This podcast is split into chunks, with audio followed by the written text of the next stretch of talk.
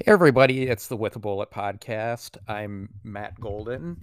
Uh, we're going back to regular charts here, um, back to the basics, um, classic With a Bullet or something like that. Uh, the chart for this episode is the top forty alternative songs from September tenth, nineteen ninety-four. And this is actually going to be the first part of a six-part series, which I'm calling The Decline of Alternative Rock Radio. I'm starting out with nineteen ninety-four this week. Um, the next episode will be a chart from nineteen ninety-five. And I'm going to keep going until I wrap it up with a chart from ninety-nine. So why the decline and not the rise and fall? Well, I could have theoretically started when the modern rock or alternative charts were first published back in eighty-eight, but I'm not really enamored with what was on the charts at that point. I mean, it was basically just The Cure, ten thousand Maniacs, um, Susie and the Banshees and stuff like that. And it was basically just still like The Cure and Susie and Banshees until like ninety-two or so. Um, I didn't really want to do four episodes of that until grunge happened. Also, ninety-four was more or less when I jumped into it. Um, I was living in Northeast Ohio at the time, and going into ninety-four, there wasn't really that much of a presence for alternative rock radio. We had one station, uh, which was The End out of Cleveland, and they were more or less still playing like Susie and the Banshees type stuff. Um, I couldn't really listen to it on college radio. Um, we did have college radio stations at Akron and Kent State, but one was an N P R affiliate and one was just a rap station. Uh, but that all started to change um, by the fall of ninety-four, which would have been right around when this chart came out. Um, The End started playing more typical nineties alternative stuff. Um, W M M S, The Buzzard, uh, which was the big rock station in our area, um, switched formats to alternative, and Uh, Rock one oh seven um, out of Canton, which was a hard rock station, more or less switched to alternative rock by default because alternative bands were really the only bands that were making rock at the time. And this was also right around when I got my first car, um, which only had an A M F M radio. So um, if I went anywhere, I had either one of these three stations playing. And this series actually wraps up right around when I got rid of that car. But anyway, um, this is more or less what I consider the peak. Um, every chart after this one is going to be worse than, than the one before. It just keeps getting bad. Um, most of the stuff is tolerable until about nineteen ninety-seven. Then it basically just like drops off a cliff after that in terms of quality. Um, also, where we're starting out here, it was still somewhat diverse. I mean, it's kind of all over the place, really. I mean, there's some acts on here that you wouldn't have thought would have ended up on an alternative rock radio. Um, there are some holdovers from the Susie and the Banshees, um, Dave Kendall era of alternative rock. Uh, there's some figures from eighties alternative underground basically coming back after grunge to get a piece of the pie. Um, you have the second wave of grunge coming in. Um, some singles from like the second album or like the follow-up album to where these grunge bands became big. And of course you have some acts that no one has listened to or even thought about since nineteen ninety-four. Um, but anyway, um, let's get into it here with number forty. And number forty is debuting on the charts, it's Bad Religion with Stranger Than Fiction.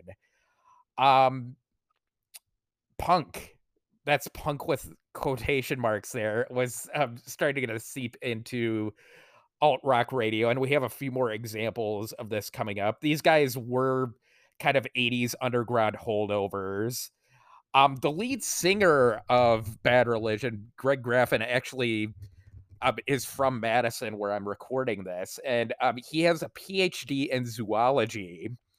Um, he's taught at both U C L A, U C L A and Cornell, and um, basically whenever there's like a break in like their touring schedule, he goes back to teaching. For some reason, a lot of SoCal punk frontmen were also P H Ds. I have no idea why this is, but, but that was the case. And um, th this was the title track from their major label debut. And the song seems like it came out of a contest to see who could jam the most words into a two-minute punk song.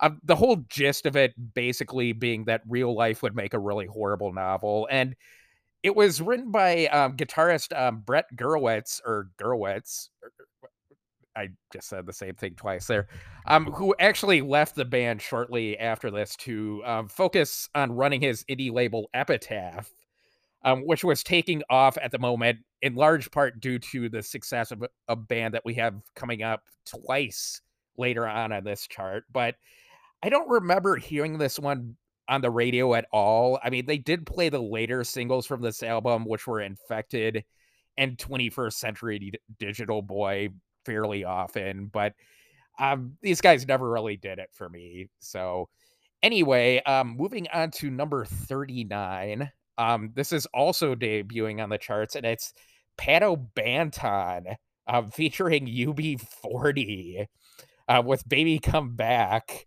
And this is a cover of the Equals hit from nineteen sixty-eight. We had this at number one on one of our British charts that we did probably like two years ago or so. And it takes all of the bite out of the original. I mean, they may have sampled the guitar on it. It sort of sounds like they did that, but it's really faint and you can barely notice it. And Banton um, doesn't actually sing any part of the original song. Um, Ali Campbell, who is the lead singer from U B forty, handles all of that part. And Banton basically just comes in and toasts a verse in the middle. Um, and in that toast, he not only wants his baby to come back, he also wants his Bob Marley C Ds and his Sensi back. But I'm kind of baffled that this even made it on here. I mean, were they playing this anywhere? I mean, it definitely did not make it onto the alt-rock stations in Cleveland, but I mean, who was playing this? I mean, I, I thought that it might have been on like a soundtrack of something like alternative, like Reality Bites, which was actually out right around then. But I mean, it wasn't. So, I mean, that was really the only way that I thought this could have possibly made it on here, but that wasn't the case. And um, it was only on here for one week, though. Um, it did end up going to number one in the U K, which actually matched the Equals chart position, but I'm not entirely sure why. I mean, it's not really that great of a cover, but anyway, um, moving on here to number thirty-eight, another debut. Uh, this is Pearl Jam with Yellow Ledbetter. Da da dee da, da da dee da da da, ba da da, ba da dee da da, ba da dee da. Um, that's all I have to say for that one. Um, anyway, number thirty-seven. Um, this is also debuting. Um, this is Sarah McLachlan with Good Enough. Uh, the alt stations in my area were really trying hard to make Sarah McLachlan happen in ninety-four. Um, but it didn't really work at the time. Um, she was always on these new music on the end or what's new on the buzzard promos. And um, they would play the singles and then you would go and like listen to like the top seven at seven show and she wouldn't be there. I mean, I listened to that show every single night and she did not make it once, despite the fact that she got played like practically uh, every hour. She did become a star a couple of years after this, um, started Lilith Fair and so on. But the people of Northeast Ohio weren't having her back in ninety-four. And this one wasn't played nearly as much of a, as a song that we have coming up, but this one is the better of those two. Number thirty-six, um, M C nine hundred Foot Jesus with If I Only Had a Brain. Bum, ba-dum, ba-dum, ba-dum, boom, boom, ba-da-da-da-da-da-da-da-da. Um, I don't remember hearing this one at all on the radio. Um, first time I remember hearing this was on Beavis and Butthead. Um, and even then, I pretty much only remember hearing it on Beavis and Butthead. I mean, the alt stations in Cleveland avoided non-Beastie Boys rap like the plague in nineteen ninety-four. But um, M C nine hundred foot Jesus, his real name was Mark Griffin. Um, he was based out of Dallas. Um, he got his start in the early eighties as a member of the new wave group, The Telephones. Um, and he got back into the music in into music in the nineties, mainly because he thought that the stuff that was like coming out on alternative radio wasn't up to his standards. So he wanted to change that himself. Um, his stage name came from a sermon by Oral Roberts, televangelist.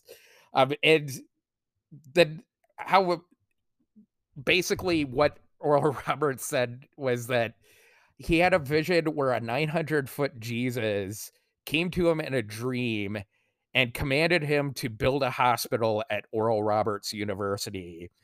And it became a, it became a pseudonym for a rapper. But anyway, um, let's see. Um, If I Only Had a Brain was his only song to reach any chart. Um, it ended up peaking at number twenty-five here. Um, the album that it came from, One Step Ahead of the Spider, was actually the last album that he ever released. Um, he gave up on music in the late nineties and uh, got a pilot's license with the intention of becoming a flight instructor. But apparently um, that didn't pan out for him. Um, he um, ended up working at a bookstore after that. But um, he came out of retirement and started performing as M C nine hundred Foot Jesus a few years ago, but that may have just been a short-lived thing. I could only find two dates in Dallas and a couple of festival shows on him for um, his Setlist F M page, and there hasn't been anything since twenty eighteen, so who knows if he's ever going to come back as M C nine hundred Foot Jesus. But anyway, Uh, number thirty-five, another debut here. It's um, Sarah McLachlan again um, with Possession. Um, typical Sarah McLachlan song. Um, the lyrics for this mainly came from letters that came from two of her obsessed fans. And one of those guys actually tried to sue her later on for a songwriting credit. Um, but before it ended up going to trial, he actually killed himself. So um, obviously he didn't um, win the trial there or get any money from Sarah McLachlan, um, even though he probably shouldn't have. Uh, but this was her first Hot one hundred hit in this country. Um, it also went to number twenty-six in her native Canada, and it made it all the way up to number four, which um, based on airplay, I could totally see that. But um, like I just mentioned, um, she wasn't really that popular in Ohio yet. Uh, number thirty-four, Magna Pop was Slowly, Slowly. Um, they were led by Linda Hopper and Ruthie Morris. Um, they were from Atlanta, and they had links to R E M. Um, Linda Hopper was actually a classmate of Michael Stipe at the University of Georgia. And um, she was also a member of the group um, O O K, along with um, Michael Stipe's sister, Linda, and um, Matthew Sweet, um, a guy who is going to be popping up at some point during the series. But because of that, um, Stipe was a big booster of this band. They ended up opening um, up for R E M on part of the Monster Tour in ninety-four. And this song and the album that came off of um, Hotboxing were produced by Bob Mould, and it sounds an awful lot like Bob Mould's current band, Sugar. And there's loud guitar finger scrapes all over this, uh, something which was kind of an early nineties alternative cliche. Um, we actually have a much worse example of this coming up, but I don't remember hearing this like on a song or as prominent on a song after like nineteen ninety-seven or so.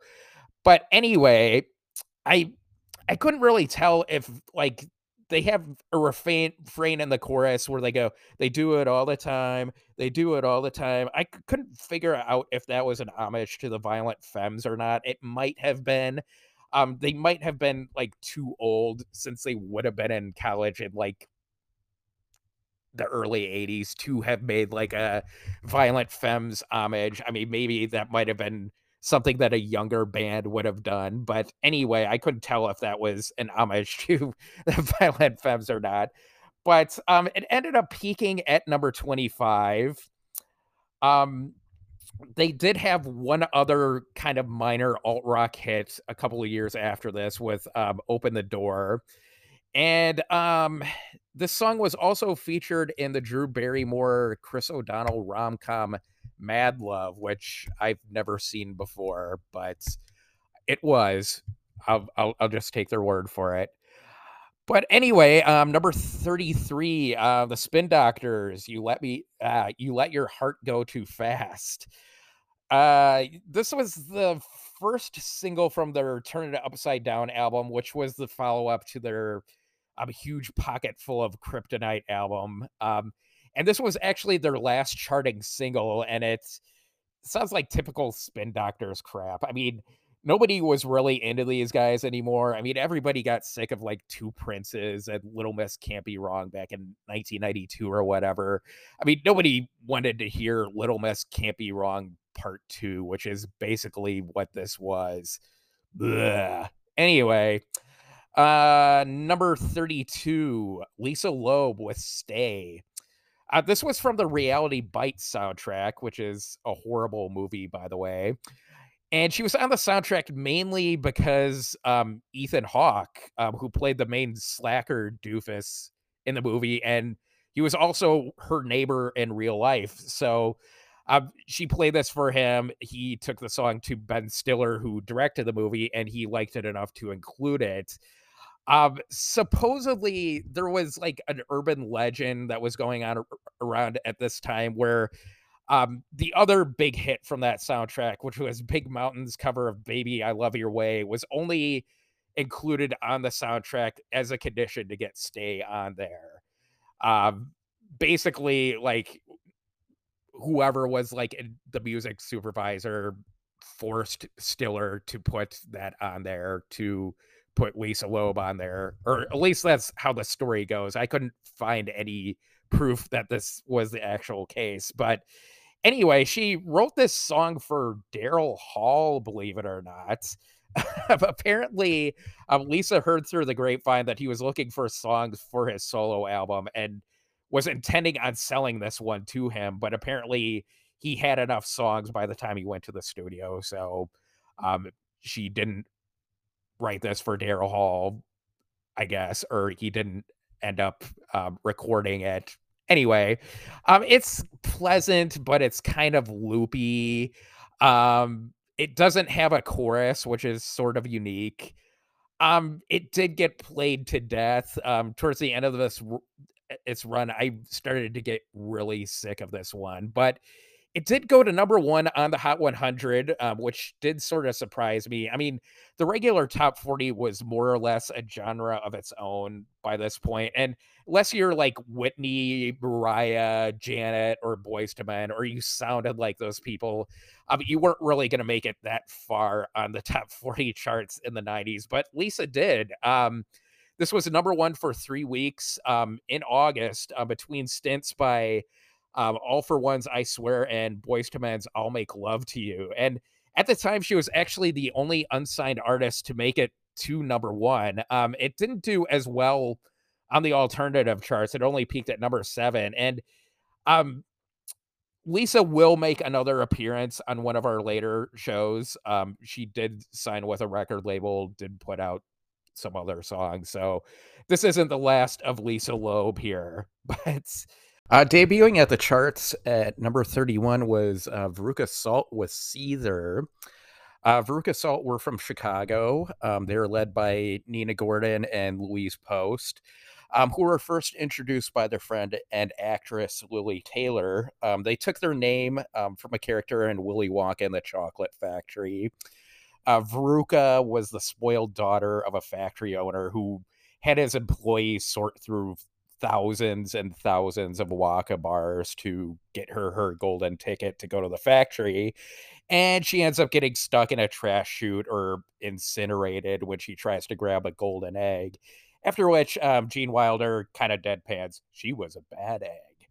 Um, by far the most annoying one of the Wonka kids, uh, but it kind of works for their band name because um, this song is also kind of annoying. Um, this was the song that I alluded to earlier, which had a fucking ton of finger scrapes. Uh, the joke about this song at the time was that it sounds like the Breeders, and that was usually sung in an imitation of Nina Gordon's voice. I've already imitated Eddie Vedder and the bass line for If I Only Had a Brain, so I'm not gonna um, subject you guys to my version of that. Um, and I remember Kim Deal actually being asked about that in some interview, and not only did she take offense to it, but she also um, defended Veruca Salt, so good for Kim Deal. This was their debut single, um, and it initially came out on the indie label Minty Fresh, and it was produced by um, Brad Wood, who also produced um, fellow Chicagoan Liz Phair. Um, supposedly, it's about female rage, um, but if you believe their later hit Volcano Girls, it was also about Louise Post. Uh, that was kind of a Glass Onion-style joke, though, so probably not really, but she did actually inspire Everlong by... Um, Foo Fighters, um, I guess. Um, she dated Dave Grohl for a while. Um, he is actually dated a lot of people um, who played in bands. We actually have one coming up later on, believe it or not. But um, it's kind of sad that their second best known song referenced their best known. Um, why? Anyway, um, I was kind of surprised that this one only peaked at number eight, because this one was everywhere for a while. I didn't actually mind it at first, but as I was mentioning before, it is kind of annoying. Uh, Veruca Salt are still together, even though they haven't put out an album in about seven years. Um, Nina Gordon, who actually wrote this song, left the band for about a decade Um, in the early two thousands to start a solo career. And from what I remember of her one big solo single, it sounded a lot more like Sarah McLachlan than Seether. But anyway, um, on to number thirty, um, we have Cracker with Eurotrash Girl. Um, this is another holdover from the earlier alternative era. Um, lead singer David Lowery was also the lead singer of Camper Van Beethoven of uh, Take the Skinheads Bowling fame. Uh, but Lowery and um, guitarist Johnny Hickman have been the only consistent members of this band over the years. They are still around. Um, over twenty different members have passed through the ranks of Cracker. Um, David Lovering from the Pixies may have been in the band um, when this chart came out. It's kind of hard to say. They did go through three different drummers in nineteen ninety-four. But this song was a hidden track on their Kerosene Hat album. Um, it was listed on there as track number sixty-nine. Woo, sixty-nine. Um, supposedly, it was put on there without their label's knowledge. Uh, the hidden track era, where you'd like fast forward fifteen minutes to hear Kurt Cobain yell endless, nameless over and over again. I, I don't miss that at all. But anyway, um, this song follows a guy through a really shitty trip through Europe. He's constantly getting robbed, getting shaken down by bribes by various people. He has to sleep in parks. He gets crabs. He has to sell his plasma at some point. But that's okay, because he's eventually going to h- hook up with his dream Eurotrash girl, and then it'll all be worth it. Uh, Lowry started out this song on his own with just like one little misadventure happening to the guy. But then when he brought it to the band, those guys just kept on adding their own ideas, and it just kind of snowballed through there. Um, the final track ended up being like eight minutes long um, because of all these stories being added on. And even the single edit for this is somewhat lengthy. It's like five minutes. But I've never seen the video for this one before, but it's in black and white. It kind of looks like it was just filmed around L A and Las Vegas, um, not Europe. Um, they probably couldn't afford to go over to Europe. And David Lowery is cavorting with like trashy women in it, but like none of them are very Euro trashy. Um, maybe he was out there still searching for um, his Euro trash girl. But anyway, on to number twenty-nine, uh, Collective Soul with Shine. Uh, horrible band. I've never really liked these guys. Um, they never really seemed genuine to me. I mean, they just kind of seemed like a bunch of session guys or guys from a hair metal band who noticed that grunge was taking off and just decided to hop on that bandwagon. On top of that, I also got like Christian rock vibes from them. I mean, maybe it was just the whole heaven let your light shine down lyric. I mean, who knows? But anyway, these guys were more or less just session guys who were recruited by um, lead singer Ed Rollin, who was a Berklee School of Music grad, which was something of a red flag if you're talking about rock bands. Um, Steve Vai and the dudes from Dream Theater went there. Uh, but their name came from Ayn Rand's novel, The Fountainhead.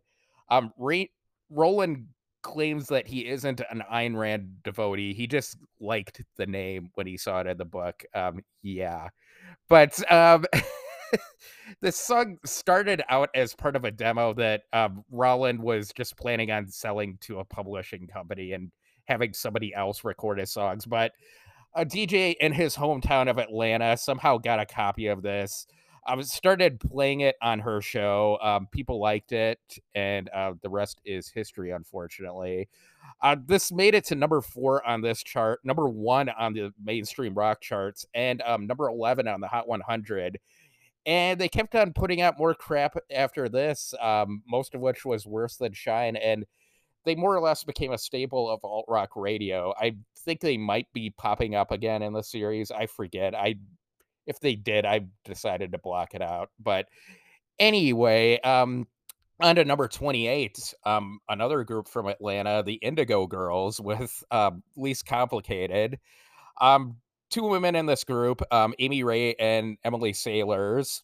Um, they're another early alternative holdover. I'm actually kind of surprised that they're on there. I mean, it seemed like they just kind of popped out up out of nowhere in nineteen eighty-nine and just kind of vanished off the face of the earth in like nineteen ninety. But no, they were still racking up alternative hits in nineteen ninety-four. And not only that, uh, but this song came from a top ten platinum selling album. I mean, who knew? I mean, aside from like a million um, Indigo Girls fans, I guess. But I don't remember this song at all. I don't really remember hearing any of their songs on the radio aside from Closer to Fine. I mean, it is basically just a typical Indigo Girls song. I mean, it's not really my cup of tea, but it's not horrible. Um, this was its peak on the charts. Uh, they do have a couple of links to people who I mentioned earlier. Uh, they appeared in every edition of Sarah McLachlan's Lilith Fair Tour because, of course, they would have ended up being there. And um, one of Magna Pop's later albums um, came out on a label owned by um, Amy Ray. So there's another connection. But anyway, on to number twenty-seven, um, we have Toad the Rut Sprocket with um, Fall Down. Uh, these guys were from Santa Barbara, California, and their name came from a skit on uh, Monty Python's Contractual uh, Obligation album. And that track was called Rock Notes, which was basically a fake news report about fake rock bands. Uh, Toad the Wet Sprocket was the first band mentioned, but uh, the skit also includes stories about the Donkeys and the Dead Monkeys, uh, who were originally known as Dead Salmon, then Trout, Fried Trout, then Poached Trout with a white wine sauce, Herring, Red Herring, Dead Herring, Dead Loss, Heads Together, Dead Together, Dead Gear, Dead Donkeys, Lead Donkeys, Soul Manier, Dead Soul, Rockcod, Turbot, Haddock, Whitebaith, Fish, Bream, Mackerel, Salmon, Poached Salmon in a White Sauce, Salmonmonia, and Helen Shapiro, uh, before they eventually settled on Dead Monkeys. And um, Eric Idle, who wrote that skit, thought that Toad the Wet Sprocket was too silly to be used as an actual band name. But this was actually the second Toad the Wet Sprocket that was a real band.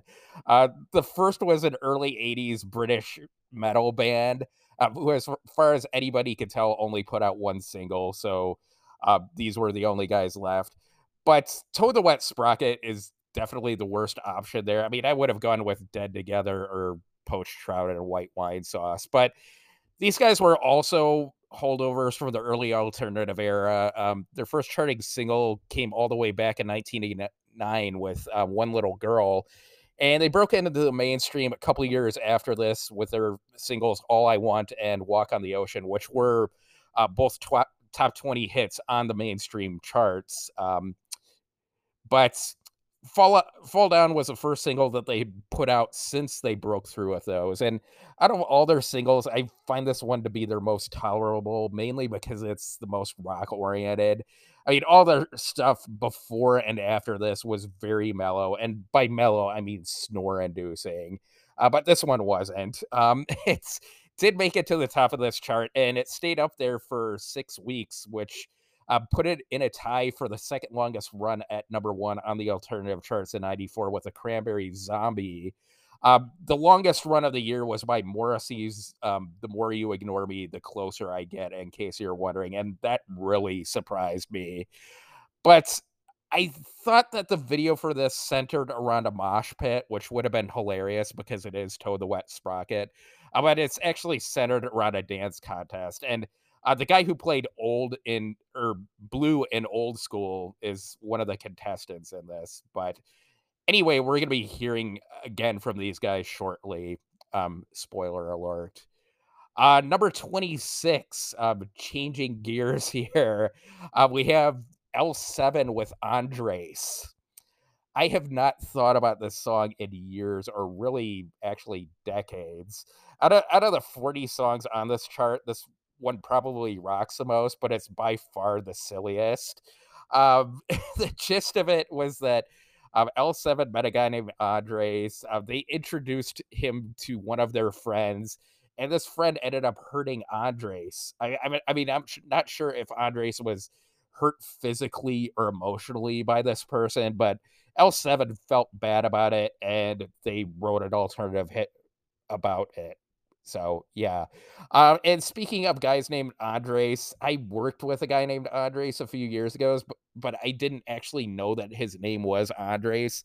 Um, everybody called him Andrew, and I didn't actually find out his real name until I had to call him and got his voicemail, and it was like, hey, this is Andres, leave a message. So the next day I came up to him, I asked him, I was like, so do you just prefer to be called Andrew or what? And he was like, no, somebody called me Andrew on my first day. I go by Andres after everybody else, but I didn't want to correct this guy. And I was just like, okay. I mean, I felt bad because I was like calling this guy the wrong name for about a year. I mean, I still called him Andrew after that, but maybe I shouldn't have. I mean, Andres, if you're out there listening, which I highly doubt, um, I'm sorry about this. But anyway, this one peaked at number twenty on this chart and actually made the real top forty in the U K, which is kind of amazing, really. And while I was doing the research for this one, I stumbled onto a Vice feature for a few years ago called Um, what I learned about style from L seven's Andres video. And some of the tips that the writer picked up were um, accessorize with poodles and ice cream cones, um, pair clogs with socks, and you'll always look good if you pose next to a mannequin. I'm, I'm pretty glad that they wasted Gavin McInnes's money on that. But the thing that I picked up from the video is just how wholesome they looked. I mean, L seven had like a reputation for being like the dirtiest band at the time, and they basically just look like soccer moms. I mean, part of this is just the changing styles, but I I was kind of struck by that. But um, anyway, um, on to number twenty-five, um, God's Child with Everybody's One. Um, this is definitely the first time I've heard this one since ninety-four. I remember hearing this one a lot, but I didn't have the slightest clue who it was. I mean, this was the pre-internet days, so you couldn't really just, like, Google a lyric. I mean, you had to wait for the D J to say who it was, and I think I must have missed it every single time that um, they did that, because the band name wasn't familiar at all to me. But anyway, there were two guys in the band, uh, Chris Seyfried and Gary DeLore. Ah, Gary DeRosa, and um, there's a subject of a major label bidding war, which was eventually won by um, Quincy Jones' Quest label, and the guy who signed them to Quest was actually um, Gang of Four drummer Hugh Burnham, which is kind of surprising, but um, this was their only hit, and this was actually its peak on the chart. It did do slightly better on the mainstream rock charts, and After this, they ended up changing their name to Joe ninety for some reason and put out a couple more albums, which uh, went nowhere. And after that, um, Chris Seifert um, became a professional sideman and songwriter.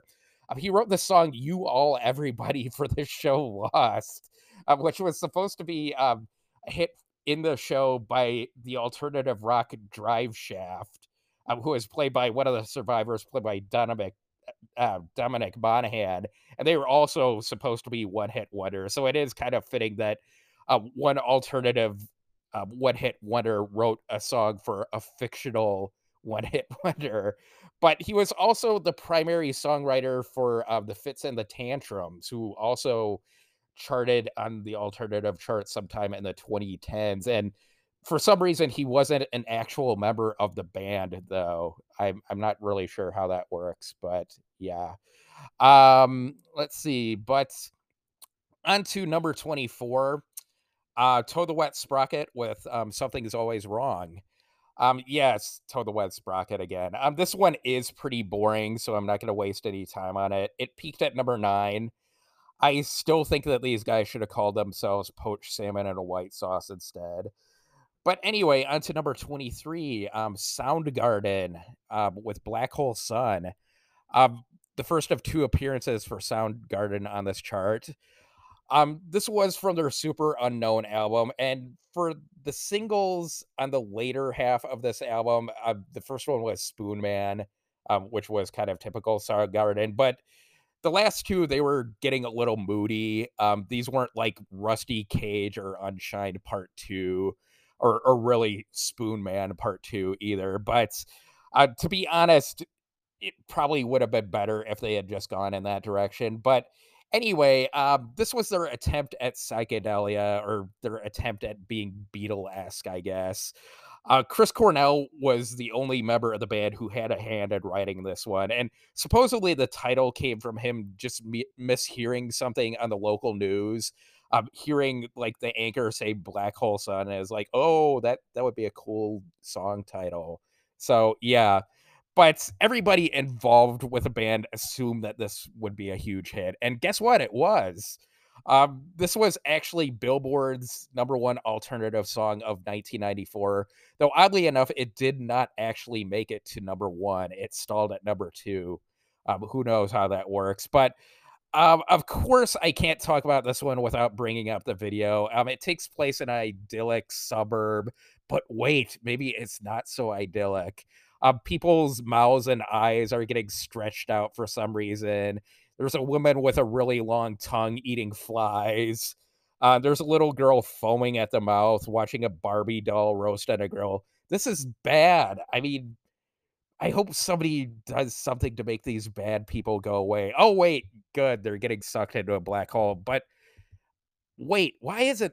Why is Soundgarden still there? Why aren't they being sucked into the black hole too? I mean, are they just not subject to the laws of physics or something? I mean, these are all questions for another podcast, I guess. But Um, the band didn't have any involvement with the concept of the video. It was all the director's idea. They basically just showed up. They did that with all their videos. They didn't really like videos.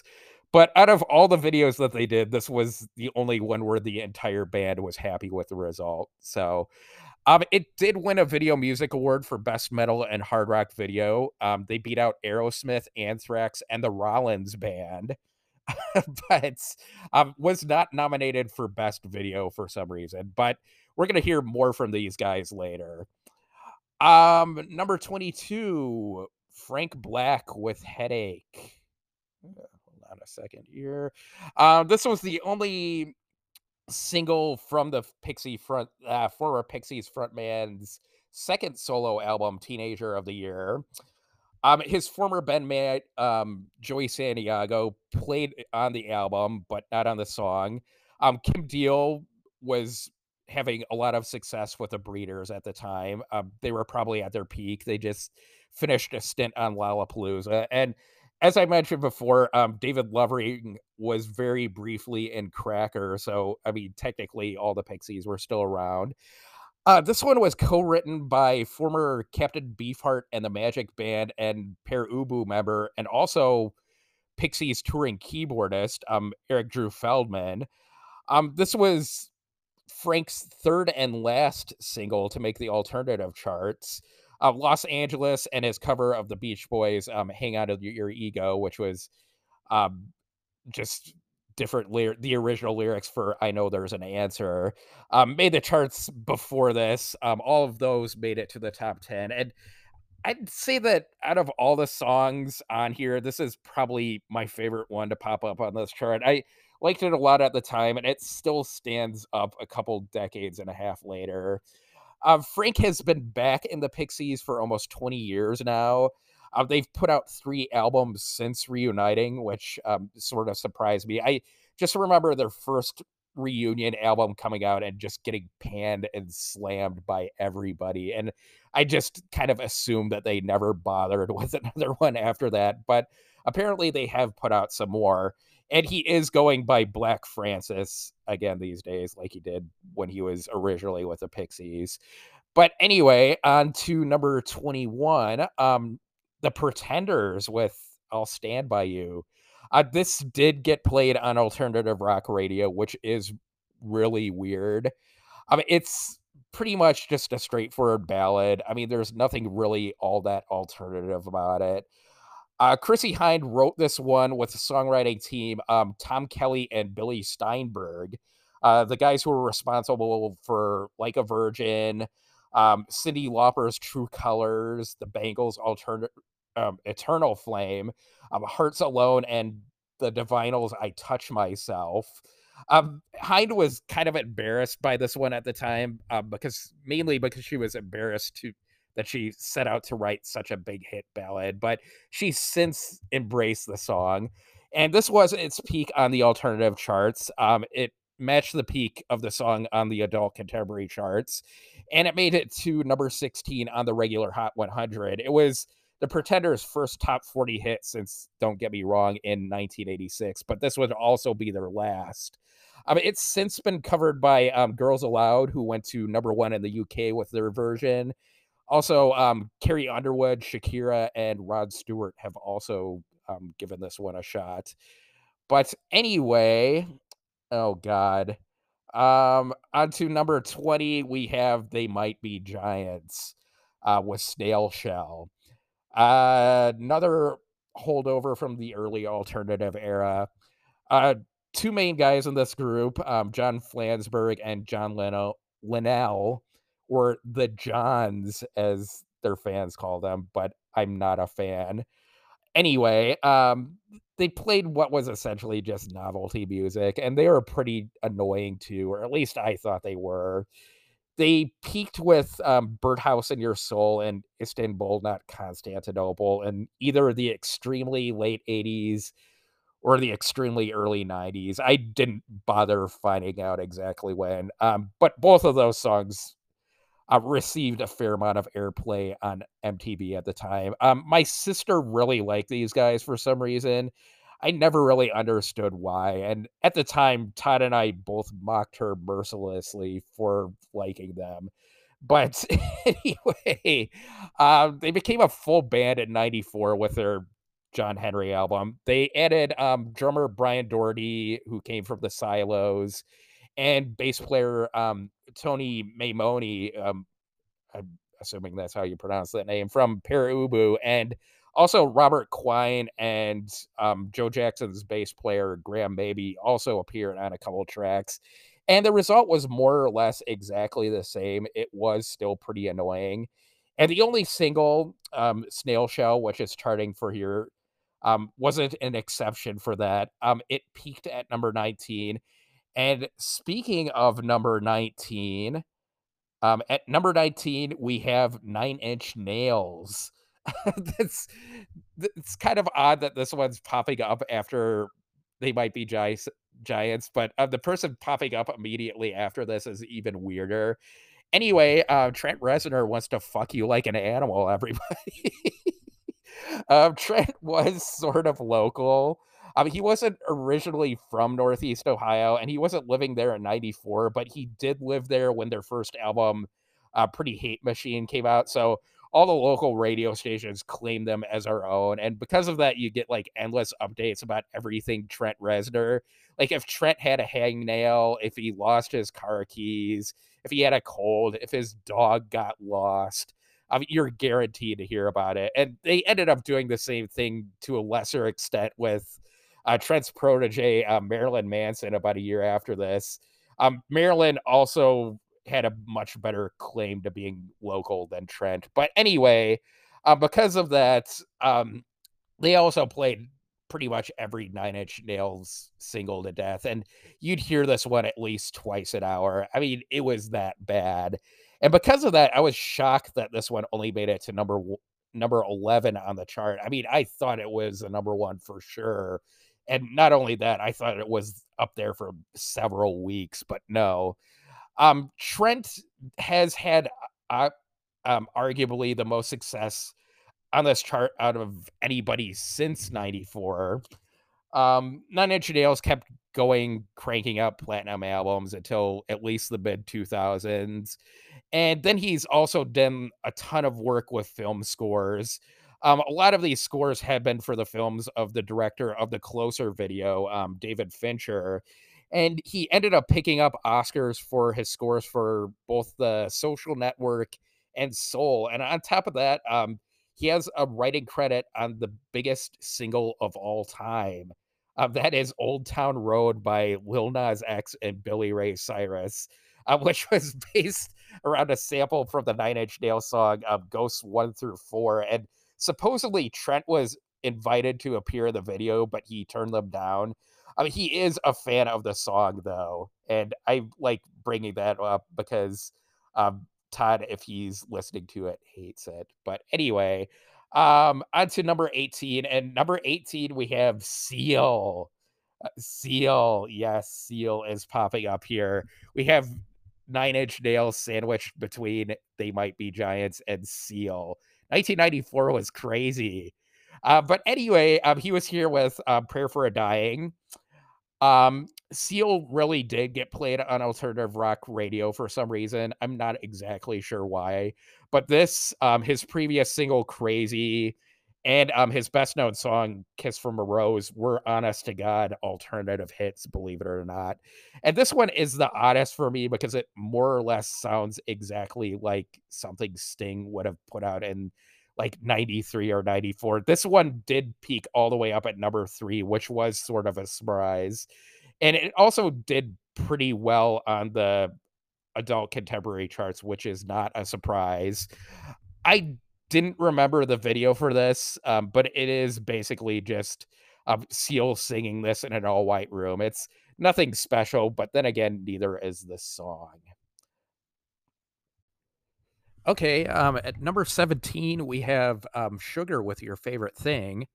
Um, this was Bob Mould's second band. Um, he started this group a few years after um, Husker Du collapsed. And um, after his um, first two solo albums didn't really do as well as he expected. Uh, the two other guys in the group were bass player um, David Barb and um, drummer Malcolm Travis, neither of whom were really considered any more than just sideman. Um, Mould was entirely in charge of the band. And um, this was the first single from their second and last album, uh, File Under Easy Listening. And it was one of only two of their songs to actually make the alternative charts, the other being um, Helpless from their first album, Copper Blue, which is Um, an unassailable um, alternative rock classic. I, I thought for sure that If I Could Change Your Mind from that album or uh, Believe What You're Saying from this one were also hits based on the fact that I uh, did remember hearing them on the radio from time to time, but I guess that wasn't the case. Uh, this one is um, just okay, I guess. Um, it's a lot better than the rest of the File Under Easy Listening album, but it's um, no Helpless, and it's certainly no... Um, like insert whatever Husker Du song you'd like in there. Um, but um, anyway, um, on to number sixteen, uh, we have The Offspring with um, Come Out and Play.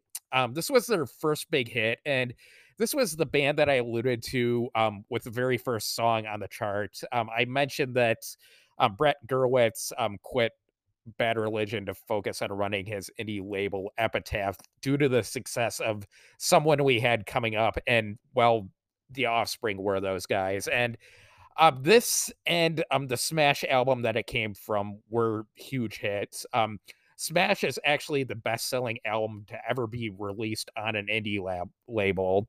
Um, it was um, a smash, I guess. Uh, but the song was inspired by gang violence in Southern California, where they lived. And based on the line, "You're only under eighteen, you won't be doing any time," I just kind of assumed that it was about um, juvenile delinquents, but I guess I was wrong about that. And after looking up the lyrics, they are somewhat serious. Uh, somewhat serious too, which sort of surprised me. Um, there are two main hooks in the song. Um, one is a guy saying, "You got to keep them separated," in a Mexican a- accent, and a repeated sort of vaguely Middle Eastern guitar riff. Um, and the last one was actually something that almost got them into trouble, uh, because there was a seventies punk band, Agent Orange, um, who Um, used a similar hook in their song Bloodstains, and the guy who owned um, Agent Orange's label and had the rights to that song um, announced that he was going to sue The Offspring for a songwriting credit for uh, the guys from Agent Orange, and he also wanted a penny from um, each copy of Smash that um, was sold as a licensing fee. And the last part would have ended up being worth um, one hundred ten thousand dollars, by the way, but ultimately, this was all talk. Um, the guy never filed the suit, and uh, the guitar riff was just um, both guitarists repeating the same scale. Um, you can't really copyright a scale, and I will say that Bloodstains is a much better song than this one. Um, I didn't really like this song at the time, and I'm still not really a fan of it, but um, The Offspring did do songs that were much, much worse than this one, and Uh, maybe we'll be discussing some of those later on in the series. Um, hint, hint. Um, number fifteen, um, the Dam Builders with Shrine. Um, the Dam Builders were from Hawaii. Um, they're probably the only band in this series that's going to be from Hawaii. And this is another one of those songs that I remember hearing from time to time, but I didn't have the slightest clue who it was.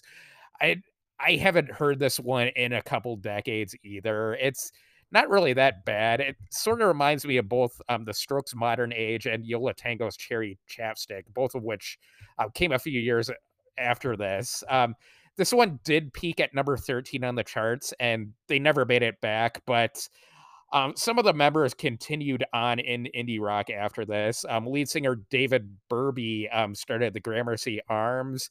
Uh, drummer Kevin March um, ended up in Guided by Voices for a while. I may have actually seen him drum at some point. And uh, violinist um, Joan Wasser um, passed through Those Bastard Souls and the Anthony and the Johnsons uh, before um, setting out on her own as um, Jonas Policewoman. And she is somewhat popular in Europe, too. But anyway, on to number fourteen, um, we have Soundgarden with um, Fell on Black Days. Yeah, these guys again. Um, this was actually the song's peak, which um, really surprised me because, at least in Northeast Ohio, this one was played almost as much as Black Hole Sun. I'm not sure how it was everywhere else, but um, there it was. And this is one of those songs that just evokes this period for me. I, I can't hear this one without being transported back like instantly to nineteen ninety-four. Um, I have another one coming up that's like that too, but um, the video for this one wasn't nearly as interesting as the Black Hole Sun video. It's black and white live performance, and all the audio in it is live too. Uh, they weren't just like lip syncing or miming this one. And it is almost better than the studio version too. I kind of almost wish that they would have Uh, put that one out also, but unfortunately I only remember seeing this one on M T V like once or twice ever, compared to like the ninety-nine thousand times that I saw Black Hole Sun. But it's it's a decent song, so yeah. Um but on to number thirteen, we have Dinosaur Junior with Feel the Pain. Uh, these guys started all the way back in the eighties as Dinosaur. Um they had to add the Junior under their name because Um, there was another band out there called the Dinosaurs, who were more or less just like a super group of guys who are in various um, sixties San Francisco bands. Obviously a much bigger deal than like an it, little indie band, so they had to change their name. Um, they were on the S S T label, which was the home to Black Flag, The Minutemen, Husker Du, Meat Puppets, Sonic Youth, and so on. And they ended up leaving that label for the same reason that everybody else did. They basically just never got paid by the label. But um, they broke through in the U K before they made it here in the States um, with their single Freak Scene, and also uh, their cover of The Cure's Just Like Heaven, which did actually make their real charts. but, um, but I mean, they didn't really have many alternative hits before this, but they were kind of like a known quantity. Um, Nirvana would like wear their t-shirts in appearances and stuff like that. Um, they played main stage on Lollapalooza and so on. And I mean, people knew who they were, but um, this was their first single for the Without a Sound album, which by this album, only Jay Mascis, the guitarist, lead singer, um, was the only original member left. And it's pretty typical of their sound at this point. Um, it did have a very memorable video, um, which was directed by Spike Jonze.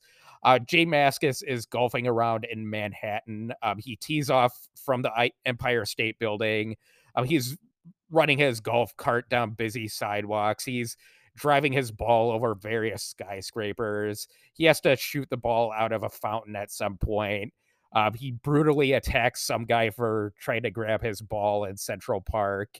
And eventually he gets onto the green, which is on the roof of a building that's like right in front of the World Trade Center.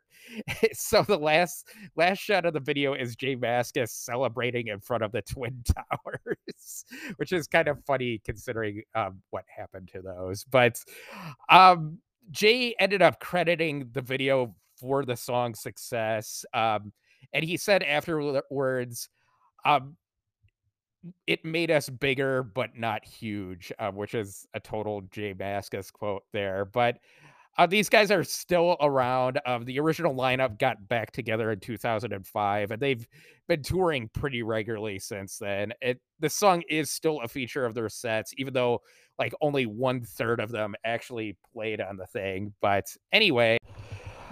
Uh, the next two songs we have are by the same band, so I'm just going to combine both of them here. Um, at number twelve, we have um, Stone Temple Pilots with Vaseline. And at number eleven, we have them again with Interstate Love Song. Uh, both of these were from their second album, Purple, which came out at the beginning of the summer. And both of these were seemingly in heavy rotation forever.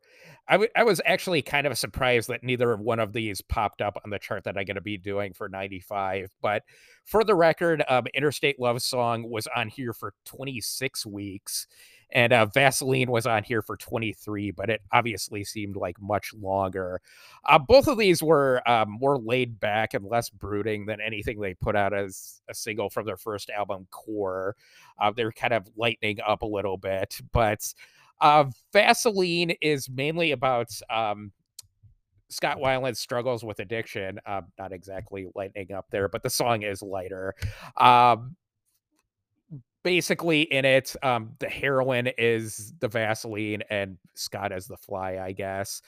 Um, they ended up making three different versions of the video for this, um, all of which use the same footage, but it was just cut differently in each one. Um, it was just slightly different. And all these were um, played on M T V at the same time. And I don't think they ever mentioned that there were different versions. And I never really noticed either, but I guess they were.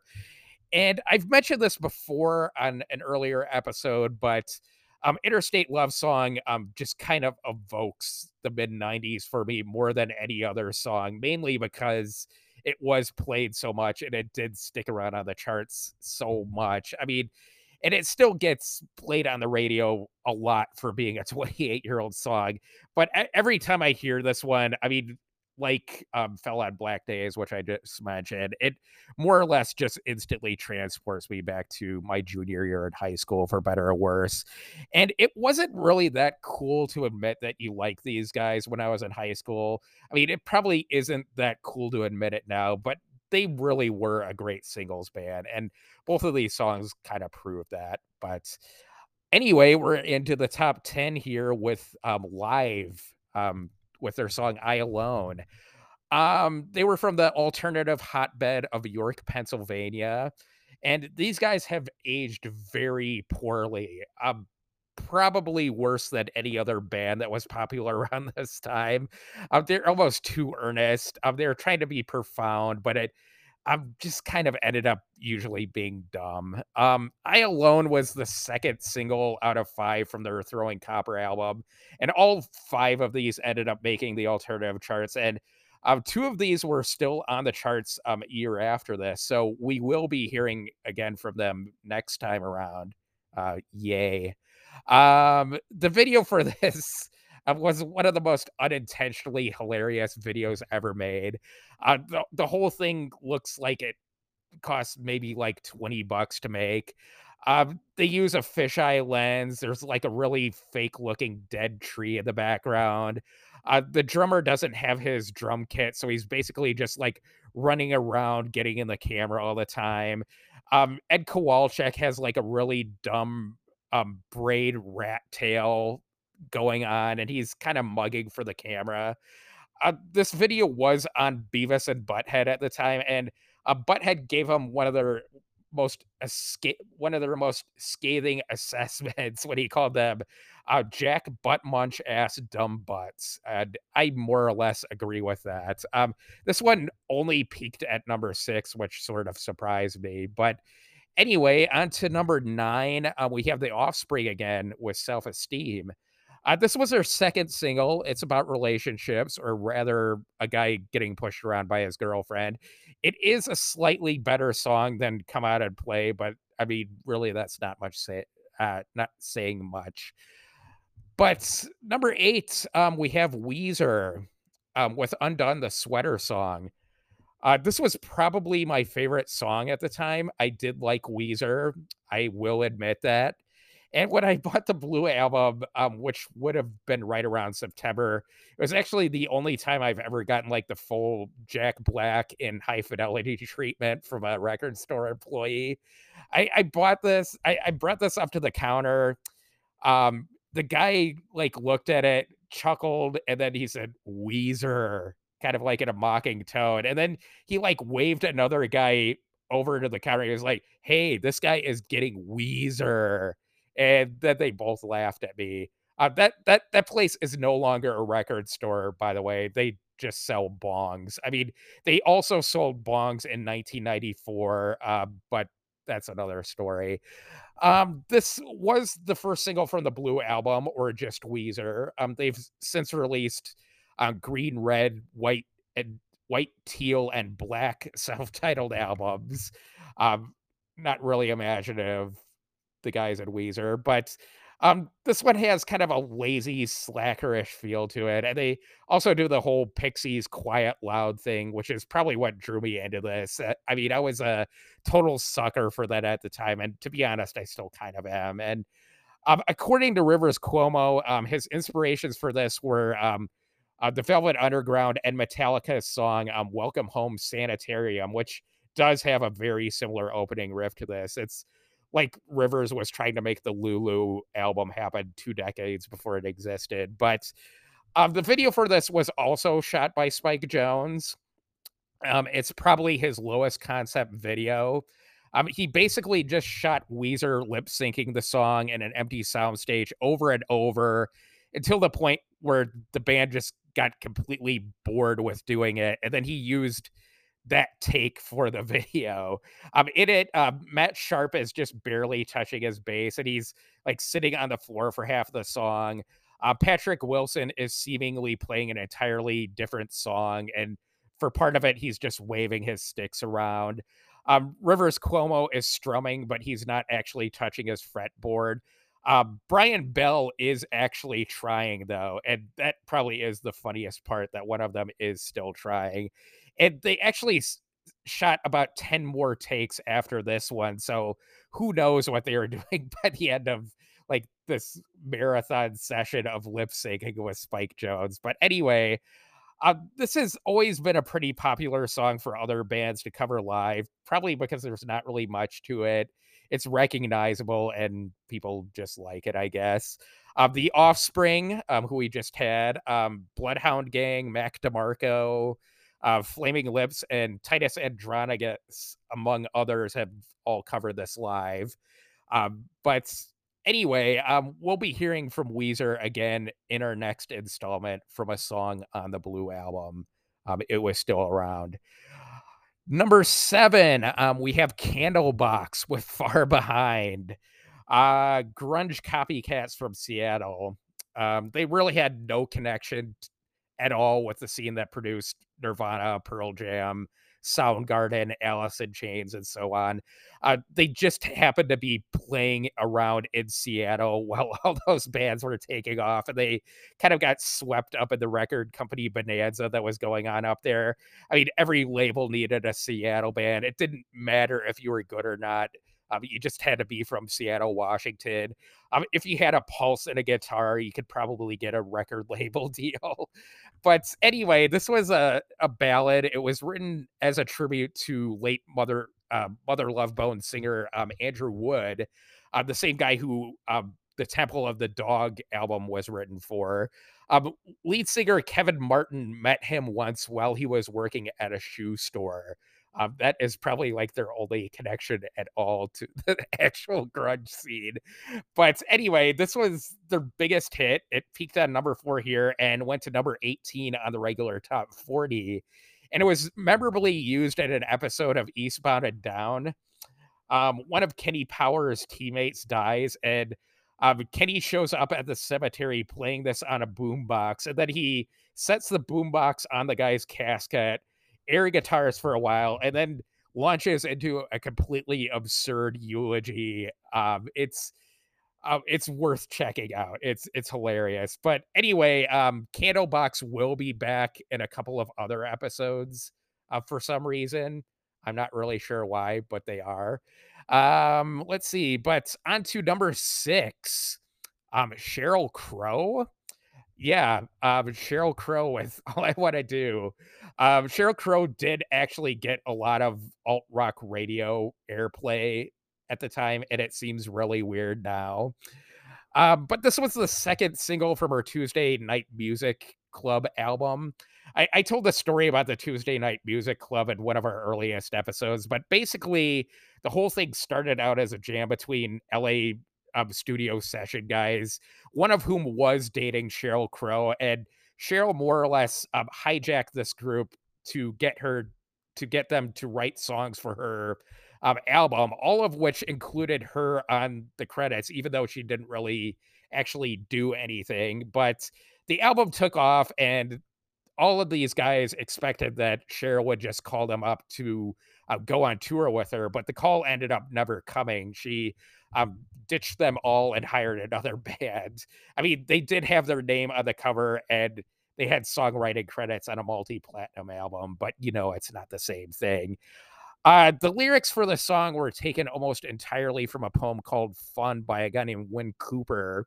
Um, they were stumped on the lyrics for this one, and one of the guys just happened to have a Win Cooper's book, which was called um, Country of Here Below, which was somewhat obscure. There was only like five hundred copies of this made, uh, but he had it with him, and they kind of flipped through it, and they found this poem Fun, and it basically ended up being the entire lyrics for this song. Uh, Cooper was thrilled that they used the, the poem too, and he nearly gave it away to them for free um, when they asked for his permission, which would have been a horrible idea.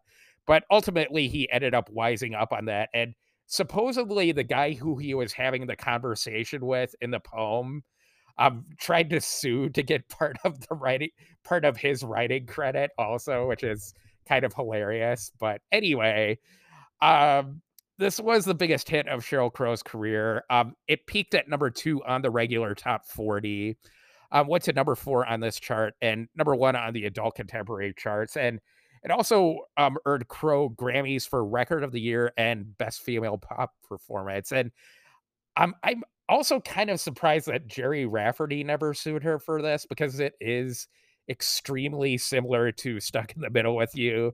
I mean, people have lost plagiarism cases for songs that were less similar than this, but this won't be the last time that we hear from Cheryl. Um, she's actually going to pop up in a couple of episodes. So um, Alternative Rock Radio was not sick of Sheryl Crow yet.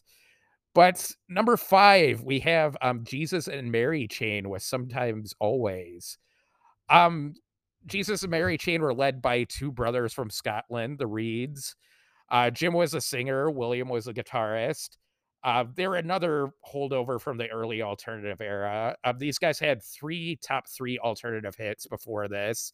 Uh, the best known of those being Head On, which um, the Pixies also took to, to the alternative charts about a year or two after that. But they were a presence um, before this chart even existed. I mean, you had the Psycho Candy album, the Darklands album, uh, Just Like Honey, and so on. I think they may have been on the soundtrack of a John Hughes movie at some point. Um, but anyway, um, this was a duet between um, Jim Reed and Hope Sandoval from Mazzy Star. And it was inspired by um, some of Lee Hazelwood and Nancy Sinatra's duets. Um, they'd been trying to work with Sandoval, uh, Sandoval for a while, and this kind of gave them a chance to do that. Um, I really liked this one at the time, but it seemed to vanish from the radio almost immediately. Like, it was everywhere for like a week or two, and then it was just gone. Uh, but the chart history for this song doesn't really bear that out. Um, it was in or near the top ten for most of, of September and October, uh, but it did disappear from the radio in Cleveland. I know, I was actually in Cleveland or near Cleveland. But anyway, this was Jesus and Mary Chain's last single to make the alternative charts. Uh, but we will be hearing from Hope Sandoval again, because at number four, we have Mazzy Star with Fade Into You. Um, Mazzy Star were a duo. Um, Hope Sandoval, who we just talked about, was their lead singer and lyricist. Uh, David Roback, who was a former member of Rain Parade and Opal, was their Um, guitarist slash producer, primary composer. And this group was more or less a continuation of Opal, with um, Sandoval uh, taking the place of Kendra Smith, um, Opal's lead singer. And they charted once before this on the alternative charts with a cover of uh, Slap Happy's um, Blue Flower off of their first album, which is a little bit more rock-oriented than this one. It has sort of the same sort of a similar feel to something off of um, Velvet Underground's White Light, White he- uh, White Heat album. Um, and they were still sort of in Velvet's territory for this one, um, but it's more like something that would have been like on their third album or Loaded. It's really hazy, mellow, kind of melancholic. It's a ballad. Um, there wasn't really anything out there that sounded like this at the time. I didn't really appreciate it back in ninety-four. I, I thought it was kind of boring, but it has grown on me a lot over the years, to the point where I think that this may have been the best single released in this time period. I mean, it really is an amazing song. And uh, this made it to number three on this chart, um, but just barely missed out on the top forty. I mean, it did make it on the Cashbox and the Airplay charts, though. Uh, they only had one other charting single after this, um, Holla, which was released just after this. Um, and it was actually re-released because it was off of their first album. But um, that one is also pretty decent. Not as good as this one, though. Uh, number three, um, we have Love Spit Love with I Am Wrong, or Am I Wrong? Um, Love Spit Love were um, formed by former um, Psychedelic Furs members um, Richard and Tim Butler.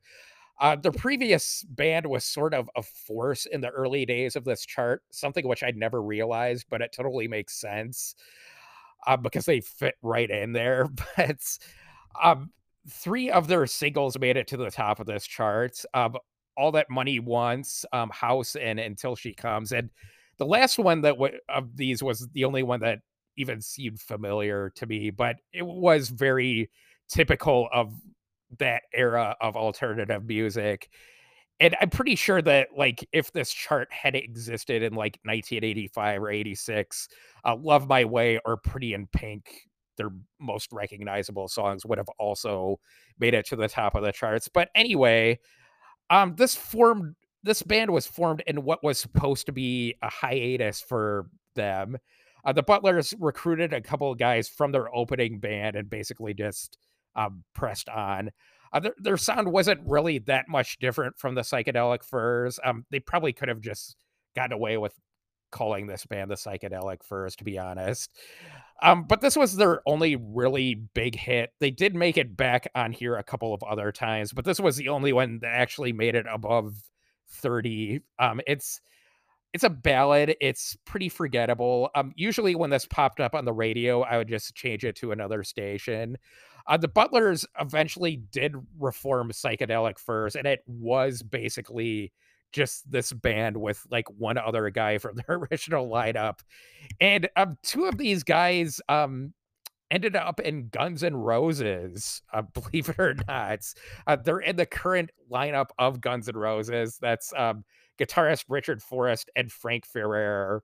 I'm not really sure how that happened. Maybe... Um, Maybe Axel's a Psychedelic Furs fan, or maybe he's a Love Spit Love fan. Who knows? But anyway, um, on to number two, um, we have the Counting Crows with um, Einstein at the Beach for an Eggman in parentheses. Um, kind of a typical Counting Crows song. Uh, this was one of the first songs that the group recorded after they first formed, but they ultimately... I left this one off of their debut album, August and Everything After. Um, Adam Duritz had this to say about it at the time. Uh, David Bryson, who's um, the Counting Crows guitarist, and I wrote this a couple of years ago in a hotel room in L A. I was trying to sleep, but I kept humming guitar parts in my head and then making David get up and play them. And then David um, kept hearing melodies in his head, and he kept waking me up to sing them. Um, we finally finished the song at four in the morning and recorded it on the answering machine in the hotel room. I always loved the song, but it didn't really seem to fit on the album. It wasn't mopey enough. And it probably would have stayed buried if their um, record label Geffen wasn't looking for outtakes for a rarities collection. Um, that album was called um, D G C Rarities Volume one. And seemingly every person I knew in nineteen ninety-four had this one. Um, it had the original version of Nirvana's Stay Away, which was called Pay to Play, um, a whole song that was long rumored to have been written by Kurt, um, one of the best Teenage Fan Club songs, uh, one of the best Weezer songs, one of Beck's goofiest songs, a song that Sonic Youth probably made up on the spot, and then stuff by like forgotten or forgettable bands like Cell, That Dog, Saint Johnny, along with this Counting Crows song. And um, Geffen saw potential in the song and decided to put out a, put it out as a single. And it went to the top of this chart for one week in August. Um, the band refused to make a video for this or the last single from the album, um, which was Rain King, mainly because uh, they were afraid of being overexposed. But uh, the fact that there wasn't a video out um, didn't hurt them, obviously. Um, both this and Rain King were played a lot. Um, but the band has rarely ever played this one live. Um, there's actually only two cases of this ever being played listed on their Setlist F M page. Um, the most recent being eight months before this chart came out. Uh, they've actually covered um, Madonna's Borderline that they've ever played this one. But these guys will pop up again on the, uh, the series, so we're not done with the Counting Crows yet. Um, but we're on to number one here, uh, the top of the heap, the top of the mountain here, and it's Green Day um, with Basket Case.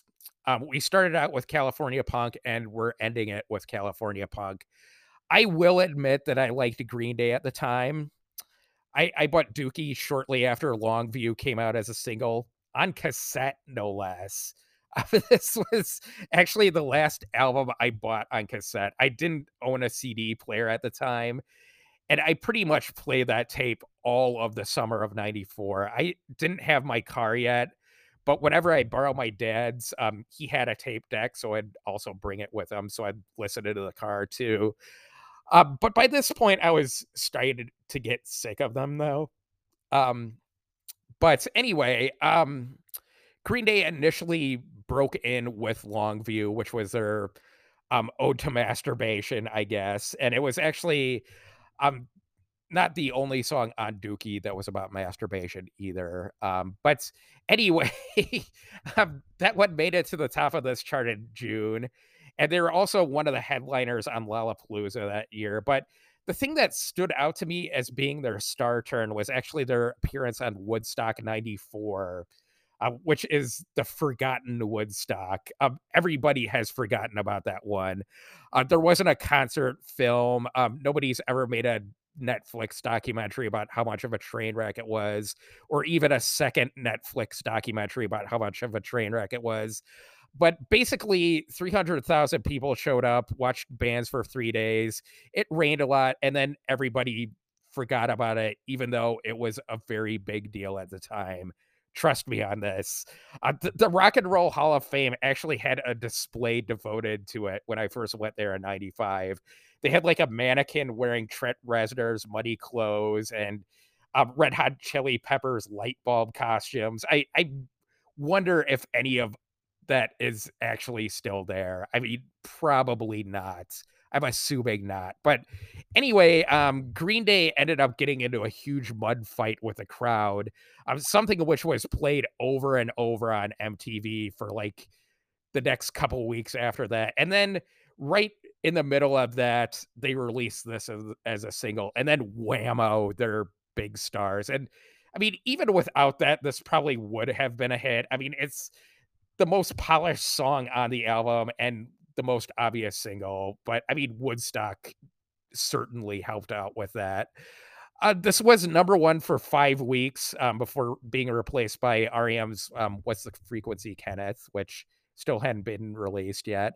Um, it did miss out on the regular top forty, um, but it did go to the top twenty on the airplay charts. And Uh, we will be hearing from Green Day again um, in the next episode, actually. But anyway, that does it for um, September of nineteen ninety-four. Um, the first installment, the first installment of six, I think.